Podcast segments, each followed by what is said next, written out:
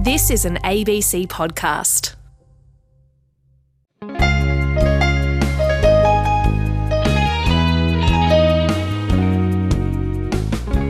Hello there, and welcome to Between the Lines. This is Tom Switzer, and it's always good to have your company. Now, today on the show, Singapore has been held up as a role model for dealing with COVID 19.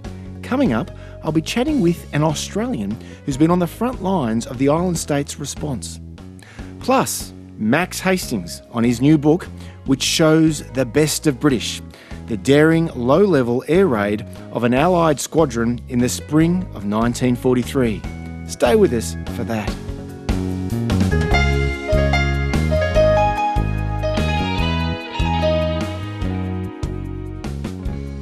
Well, this week we've seen new restrictions on physical distancing from the government in Canberra and some very strict new laws and fines in some states for gatherings of more than two people.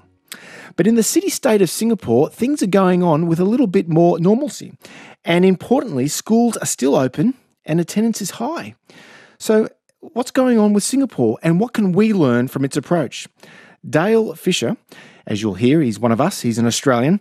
He started his career as an infectious disease specialist in Darwin, and he's now the chair of infection control at the National University Hospital in Singapore. Now, Dale's been playing a leading role in Singapore's response to the virus, both behind the scenes and as the face of Singapore's public messaging campaign on COVID 19. Dale, welcome to Between the Lines. Hi, Tom. Good to be here. Now, Dale, uh, Singapore's response, like that of Taiwan, it was informed by the 2003 SARS outbreak, which killed two people in Singapore and a total of 774 people globally, a number which seems very low uh, now compared to COVID 19. What measures did Singapore put in place after SARS? So after SARS, Tom, there was it was obviously a bit of a, a wake up call that uh, you know I- emerging viruses occur. There was no sort of uh, acceptance that that this was allowed to happen again, if you like, where we'd be be caught off guard. So there was a lot of infrastructure created, sort of in the in the subsequent decade, with new hospitals, including a, a national infectious diseases centre, uh, a lot of uh, planning, a lot of even the legislation. I think some countries are still debating over the laws on isolation and quarantine, but uh, but our ID Act has has has been in place for some time now. Okay, now one of the key things Singapore did early on was that it isolated people with even mild cases of the virus, coronavirus, where they were isolated. What kind of monitoring system was put in place? For positive cases, they're all admitted. Uh, I, I, like to reference Willie Sutton. Uh, he's a he was a bank robber. He's the one famous for for saying, you know, why do you rob banks? And his answer was because that's where the money is. and why do you isolate patients with the virus? Because that's where the virus is, you know, the positive cases. So, so, so even people who have absolutely no symptoms. Well, we don't. So, so the short answer is yes, but we don't actually swab asymptomatic people. Of course, it happens sometimes, uh, particularly in family clusters. But this isolation of cases is a, a key characteristic of of the five countries at the moment that have got uh, that have got good control, or you know, that, that have got some control. Yeah, sure. Um, which is Taiwan, South Korea, Hong Kong, China, uh, Singapore. Yes. Well, here in Australia, um, Dale, the Prime Minister is among others who's cited uh, Singapore as an example of a country that's controlled the spread of the virus while keeping schools open. What measures were put in place in schools to keep schools open? Well, firstly, can I just say it, it really should be seen as a as a bundle of activities. Mm. Um, you, you, know, people often say to me, you know, what what is Singapore doing that's different? And I say, you know, it's everything. It's the isolation of the cases. It's the it's the thorough contact tracing. It's the quarantining and the serious quarantining with with serious penalties of uh, of of close contacts, and and the school, you know, the social distancing. You know, th- there's a whole raft of measures. Presumably, temperature checks on entry, that sort of thing. Well, if you want to take it to schools, yeah, definitely they're having uh, having regular temperature checks. There's hand hygiene. There's uh, there's you know spacing of the desks, and there's there's dedicated desks, so it's not kids can't sit in a different desk every time. They've got their own. So so there's you know c- quite a few things put in place, but it's really under the the premise that we want life to go on as as normally as possible and children, you know, except under very rare circumstances, don't get don't get severely unwell. Yeah, well, as um, a father of two young daughters, I wish our schools were still open because teaching at home while working, I have to say, it is tough work, Dale. I didn't realise how hard it was with homeschooling. yeah, well, there's obviously flow-on effects of uh, uh, of closing schools, but um, I'm actually quite pleased personally that, that schools are staying open because mm. because this has got to be got to be for a long time. So absolutely. Now you're in a pretty unique position of knowing both Singapore and Australia's health system very well. Do you think the Singapore approach would work here? I, I don't think it would have originally. Uh, but I think when people get a taste of of what sort of severe restrictions can can come as a result, then you know, I think there there is more appetite now for for isolation and quarantine. Yeah, well, I mean, you've got Italy, Spain, uh, the US, to some extent, I suppose New Zealand. They're locking down. Some countries are taking quite different approaches. What do you make of the so-called herd immunity approach?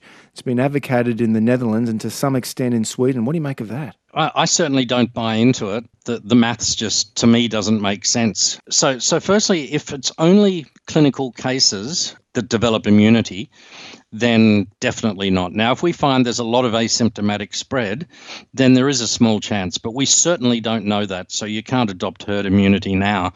If, if it's only clinical cases are, are getting immunity or, or not many more, you know, the, the maths is that in a country like Australia with 25 million, then you need 15 million people to be uh, to to get the disease. You know, a- anyone over 30 can can get sick from this. It it's just about the percentage. So, uh, you know, even if like 0.1 percent of 40 to 50 year olds can can get critically unwell, multiply that by millions of people mm. you know it's uh, and that's what they're seeing in italy you know that even if you decide okay we're not going to ventilate the elderly because we're out of ventilators they're looking around their people and this and new york saying the same look i'm seeing 30 40 50 year olds you can't just let this virus run free because as i say even if it's 0.1% death rate for a 50 year old you know, if yeah. how many 50 year olds have we got? And to get herd immunity, 60% of them have to get infected.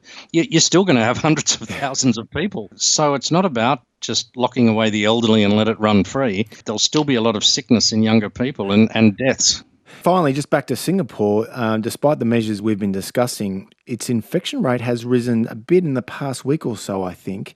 Does that signal the need for tougher action? I mean, what's the next step for Singapore? So there's there's always a bit of a lag, um, and it was only I'm losing track of time now, but it was it was only about a week or two ago that uh, Singapore uh, brought in much more severe border restrictions. Um, yeah, but, and, but restaurants and malls they're still open though, right? They are. It was about a week ago that the, the bars and nightclubs and discos got closed down because, right. you know, they, they trade on people being in crowds. Our, our numbers mostly reflect imported cases, but mm. we're still getting clusters. And even just in the last day or two, Singapore has, has you know, made it sort of an offence if if companies don't do their best to help people telecommute. Everyone in the community needs to do their bit, and the government is still pushing for, for more social interventions, while at the same time we, we keep shutting down transmission chains. I, I still think it's in relative control, but um, we have to really keep working hard to keep the place open. But it's but it's doable, I think. Adale, what would you do if you were in charge of the Australian response? It's it's difficult in Australia. There are you know having several layers of, of government already uh, makes sort of messaging and communications and, and rolling out of efforts you know more difficult. So so I, I do have have sympathies in, in that respect. Uh, and I think most would say Australia, like most of the world, was taken somewhat by surprise. And, and we can't have January and February back, but perhaps there could have been more done then. I think the if you ask me for one thing that Australia would do that it's not doing now, it's to isolate the cases. Uh, I know it's I know it's complicated. It's the states that have to do it, and I know it's a big country. There's cities and towns and uh, and complexities like that. But I really just think if if if we can now isolate high risk people coming back from, from overseas, can't we isolate the cases? They're the ones that actually have the virus, and self quarantining is very, very difficult to comply with, especially when you don't feel too bad. But we know those people are the most contagious. So when you say isolate, you mean round them up and put them into hospitals? You could even start it going forward, you could say, look, from now on, every new case has to be admitted. We, we're going to have community based isolation facilities, and these can be empty hotels or transformed, uh, you know, other facilities. China, even Wuhan, did not let its people, uh, its positive cases, stay home. Those two big hospitals that were built in 10 days, they were for the mild cases. They weren't fully functioning hospitals, they, they were more community isolation facilities. Uh, Korea did the same thing. They created 4,000 isolation beds. But yeah, that, that's the big difference. Not go home, stay in an isolation facility until your throat swab's clear. Dale, thanks so much for being on ABC Radio today. Thanks, Tom. Dale Fisher, he's the Chair of Infection Control at the National University Hospital in Singapore. This is Between the Lines with Tom Switzer. Well, we all know that people in their 70s and older are the most vulnerable to coronavirus, but it's the young, tomorrow's taxpayers, who will pay its fearsome economic price. Writing in the London Times recently, the distinguished British journalist Max Hastings, himself 74 years of age, this is what he observed. Quote, we, the old, should recognise that our first responsibility is to do everything in our power to avoid becoming literally a dead weight upon the health system. According to Sir Max, if the price is that we oldies remain isolated for a period, even after the rest of society resumes socialising, so be it. Sir Max Hastings is a former editor of the UK Daily Telegraph and Evening Standard. He's written many influential and best selling military history books. And you may recall our last segment together, that was in late 2018. That was on Max Hastings' previous book, Vietnam, an epic tragedy.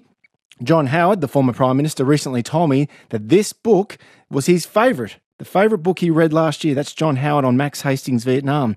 Now, Max Hastings' most recent book is called Chastise, The Dam Busters. That's the Dam Busters story, 1943. Max, great to speak with you again.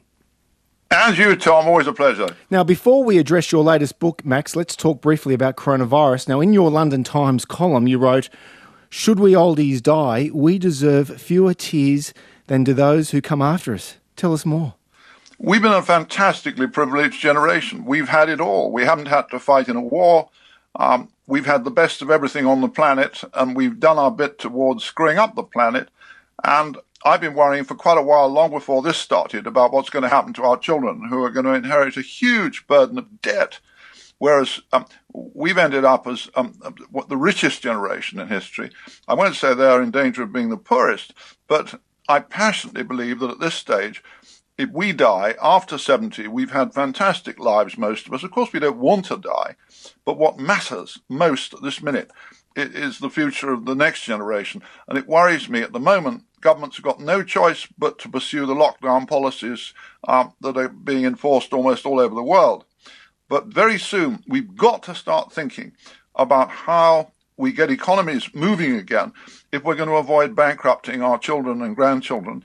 And if that means that you've got to say, right, the less vulnerable go back to work and the more vulnerable stay at home, then I think so be it. So let's get your argument right here, Max. You're saying that our governments, and this can be said about Britain, uh, the US, Australia, among others, they've decided to put the lives of largely elderly and the vulnerable people before economic health. Um, see, a lot of our listeners would say, isn't that the right thing, the, the moral thing to do? They have they have absolutely no choice. But one, we talk about the moral thing to do. I'm not persuaded that it's moral um, to bankrupt our respective countries. I think we have to think government is about making choices. Now we've been part of our privilege is we've been really spared making very hard choices, such as our grandparents had to make in world wars, uh, such as many past generations have had to go through. We have been a fantastically spoilt societies where we've been able to indulge the compassion culture. Well, now I'm afraid we're into very, very tough choices. And we're going to see some of those choices, I'm afraid, in, in coming weeks and months about deciding who lives and who dies in hospitals, certainly in Europe and perhaps in Australia too. And it's very tough being a leader and being a politician at a time when these very tough choices have got to be made. But I think part of being a grown up society is to try and help our leaders by trying to help people to understand that very hard choices may have to be made. But we have to get some sort of economic movement going again as soon as we possibly can, um, unless we're going to avoid trashing our economies for maybe a generation. It's so, that bad. Yeah, so you're recommending essentially the so-called herd immunity agenda. Your critics have come out. I, I, I saw a letter to the editor in the Times in response to your column. He was a, a self-isolated 80-year-old reader, and he found your article depressing and slightly offensive. These are his words. "Quote." As a father and grandfather of a closely knit family, of course I realise that my descendants are the people whose plight matters. But they believe that a life is as meaningful to an 80 year old as an 18 year old. This letter writer went on to say, They do not consider me as privileged and selfish, Max Hastings, and they are doing everything within their power to ensure that I do not become a dead weight to them or the overburdened health system. Now, that's a letter to the editor of The Times in response to your column, Max Hastings. That was the sort of letter that I'm talking about as far as the attitude of our generation. I'm afraid to put it brutally, our lives, and I, he's 80, I'm 74, it's all the same thing. If we die in this, which I hope to God he won't, and I hope to God I won't, um, in this ghastly um, pandemic, um, the fact remains we've had fantastically li- lives. Um, it, it's what happens up to those who come afterwards that is, is critically important. I do not believe you can say the life of a 74 year old or an 80 year old is as important as the lives of the next generation. So, what, what kind of uh, restrictions do you advocate? I think in a month or two, if we get to a point where our health services have been able to avert collapse, I can see a situation coming about where the less vulnerable and people who've had this ghastly virus get back to work, get the economy moving again, while a good many of us have to stay locked up. And if that's the way it's got to be, that's the way it's got to be. Okay, final question before we move on to your book. Boris Johnson, of course, who worked for you at the Telegraph. Many say that you, Max, uh, Max Hastings, helped Boris Johnson make his mark in journalism before he pursued a political career. I mean, that's a widespread view. I mean, he originally, Boris originally floated the idea of the herd immunity. He ran away from that. How do you think he's led Britain during the crisis so far? I think it'd be terribly unfair to judge him at this moment. Mm. I took a vow when Boris became Prime Minister that we forget about some of the hard things I'd said about him in the past, that um, it's a blank sheet of paper. He is Prime Minister, he's our national leader. And at the moment, I'd be very unwilling, when the choices for all governments are fantastically difficult, to say anything that um, might weaken trust. We have to try and maintain trust in our leaders in very, very difficult circumstances through this situation, because I think democracy is going to come under enormous pressure in the coming months and years. Mm. And part of being so spoilt is we felt able to behave irresponsibly. We've got to start behaving like grown ups, and it's going to be tough. Indeed. Well, let's cheer ourselves up and uh, change the subject from coronavirus to World War II, if that's possible. and for those of you who've just tuned in, my guest is Max Hastings. He's author of Chastised, The Dam Busters Story, 1943. It's published by HarperCollins. It's already sold nearly more than 10,000 copies just in Australia, and it's received rave reviews, both the Wall Street Journal and the New York Times. Max, tell us briefly about the daring a low level air raid by Guy Gibson's 617 Squadron's assaults. This was on Nazi Germany's dams in the spring of 1943. In 1938, the RAF um, identified Germany's dams, which um, uh, the reservoirs for which provided the water for rural industry as vital industrial objectives. But for a long time after that, they couldn't figure out any way of attacking those dams because you'd need enormous bombs which no aircraft could carry. Well, then in 1942, this amazing boffin scientist, um, Barnes Wallis, lovely man whom I had the good fortune to meet, came up with this brilliant idea for this bouncing bomb, so called, which the new Avro Lancaster bomber was able to carry. And Sir Charles Portal, the head of the Air Force, against the wishes of the famous or notorious Bomber Harris, the head of Bomber Command, ordered a squadron to be formed to carry these bombs to uh, try and break the dams. And Guy Gibson, who was already at the age of 24 one of the RAF's most distinguished pilots, formed this squadron.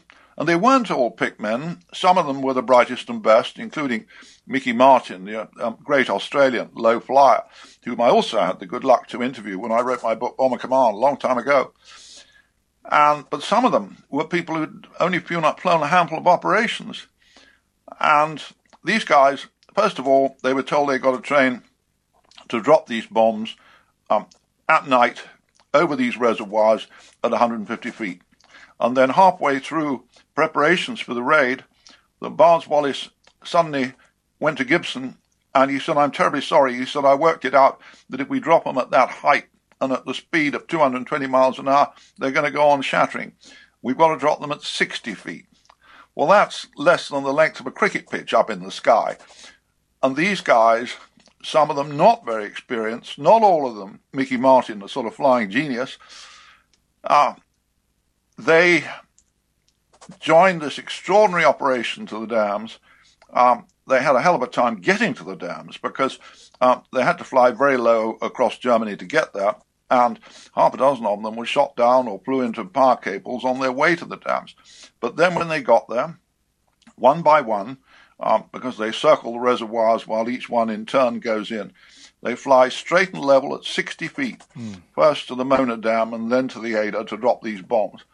And miraculously, they did manage to breach the Möhne Dam. Mm and they did manage to breach the Eder Dam, although to tell the truth, that didn't have much to do with the Ruhr water system. In fact, anything to do with the Ruhr water system.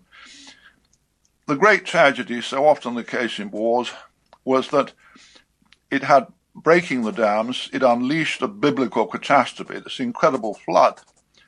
But it didn't have much effect on the Ruhr water system because uh, one of the most important dams survived, up the Sorpe, and it did unleashed this torrent, which mm. killed about 1,500 people, including most of them were um, Polish and Russian women slave laborers who were held in a camp um, only a mile or two below the Möhne. So, what you've got in this extraordinary story, first of all, you've got the great story of this wonderful boffin, Barnes Wallis, who created the the, um, the, the, the, the dam busting bomb. Mm. And then you've got Guy Gibson, and these young men, and I never stopped being moved at the age I've got to by how incredibly young they were. Yeah, Mid twenties, right? Mid twenties. Yeah, if that. I mean, some of them mm. 19, 20. Mm. I mean, but Gibson was about Dave 24, I think. Was, he wasn't 21 until after the raid. Mm. Um, and these guys, um, they were great. We now live in an age where authority is always being challenged what's sort of wonderful about um, those kids, and they were kids, is that when they were told that this was being asked of them for their country's sake and for the cause of the war effort, and they were absolutely bloody terrified when they did it. Um, most of them, certainly Gibson always said he was absolutely petrified. But they were told this is what needed doing to help the war effort, and they went out there and they did it. Yes. Now you mentioned and Gibson. Yeah, he, he's really the star of the show in many respects. He's one of the most famous British pilots of World War II, and I think it's clear from reading your book, Max, he, he clearly suffered from what today would be termed uh, post traumatic stress disorder. You're clearly in awe of these men. Um, who, and we're just talking about flying into northwestern Germany on Operation Chastise. Um, but was the raid the massive war altering move it was expected to be? No, not many things are. That if ever you see a, a, a, book on the shelves with a title that says "The Story That Changed World War II," chuck it in the dustbin because um, there's no such, there ain't no such animal. Um, the tragedy, or part of the tragedy, was that these young men sacrificed so much because what was it, I think 53 out, um, out of 100 and something who went out didn't come back. And the tragedy is that very often in war, the great acts of heroism and the great acts of sacrifice don't deliver the results that. Uh, but it did give the German war machine a hell of a shock. I think it was narrowly worth it in the cold accountancy of global war that um, Goebbels and even Hitler were appalled that the RAF was capable of delivering such a yes. blow. And the Luftwaffe, the Luftwaffe's chiefs, they wrote in their memorandums, they were amazed by the technology and by what these guys achieved. Now, it was a one off. Um, everybody said afterwards, why did they never use Barnes Wallis's bombs again? Well, you can't more than once ask anybody to uh, fly 60 feet at night over a reservoir to drop these bombs. Once the Germans understood the way it all worked, they made jolly sure that none of their dams were vulnerable again. In fact, I remember I interviewed uh, Bomber Harris, um, again, a long time ago now, gosh, um, um 50 years ago. Um, and he was the commander in chief of the RAF bomber. Command. He was the commander in chief of a bomber command, and um, I asked him why they never attacked the dams again, He said, Any operation deserving of a Victoria Cross is by its nature unfit to be repeated. And he was right. okay, well, let's, uh, let's talk about um, the, the spirit of World War II, the spirit of sacrifice and community, national spirit. Um, would you connect that with your views on the on the coronavirus? No, I think one's got to be very careful about comparing. It was a different time, it's a different spirit. The, the one thing that it does have in common is uh, I don't think one should ever overstate wartime unity, both mm. in Britain and, dare I say it, in Australia. There were deep divisions, political divisions in World War II about all sorts of things. And by, let's say, by 1942, um, in Britain, um, the competence in Churchill, dare we say it, um, had fallen pretty low because he presided over so many defeats. So, first of all, we shouldn't idealize the wartime spirit. And secondly, we should realize this is a different time. What I do think is important, which I was talking about a little earlier, is that we have been incredibly, we've lived an inc- incredibly spoilt existence for so long, where we've been spared having to make tough choices. Mm. And now we are finding ourselves faced with making tough choices, and we've got to help each other to do it. And partly also, we must keep questioning um, our leaders and politicians. We mustn't give them a free pass. But on the other hand, um, we've got to try and help them uh, with making responsible decisions. And it, it may not be possible all the time to show absolute compassion to absolutely everybody because there are some very tough choices coming up.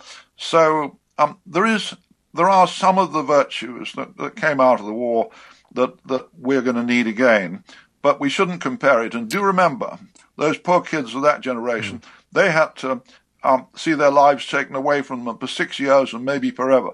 The numbers globally for mm-hmm. coronavirus, the number of people who die, it's everyone is a tragedy, but the numbers are still, in absolute terms, very small.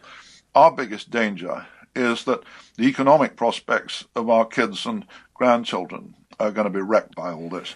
Um, so I, I think to keep a sense of proportion, I don't think we're threatened with anything as bad as World War II, but that generation that everybody in Australia and in Britain, everybody in the 1930s, 1940s, they'd been through the Depression. Uh, they'd known bad times. We've never known bad times. We're going to have to learn how to live with bad times. Well, Max, uh, that is a good point to end on. Uh, and even though the literature of Second World War bombing campaigns is extensive, uh, your book is a gripping human history. Max, as ever, it's great to have you on Between the Lines. Lovely to talk to you, Tom. All the very best down there. Thanks so much. Sir Max Hastings, he's author of several best selling books on military history, including most recently Chastise, The Dam Buster's Story, 1943. It's published by HarperCollins. Well, that's it for another week of Between the Lines. It's always great having Max Hastings on the program, isn't it? Now, remember, you can download the show wherever you get your podcasts or listen on the ABC Listen app. This is Tom Switzer. Hope you can tune in again next week.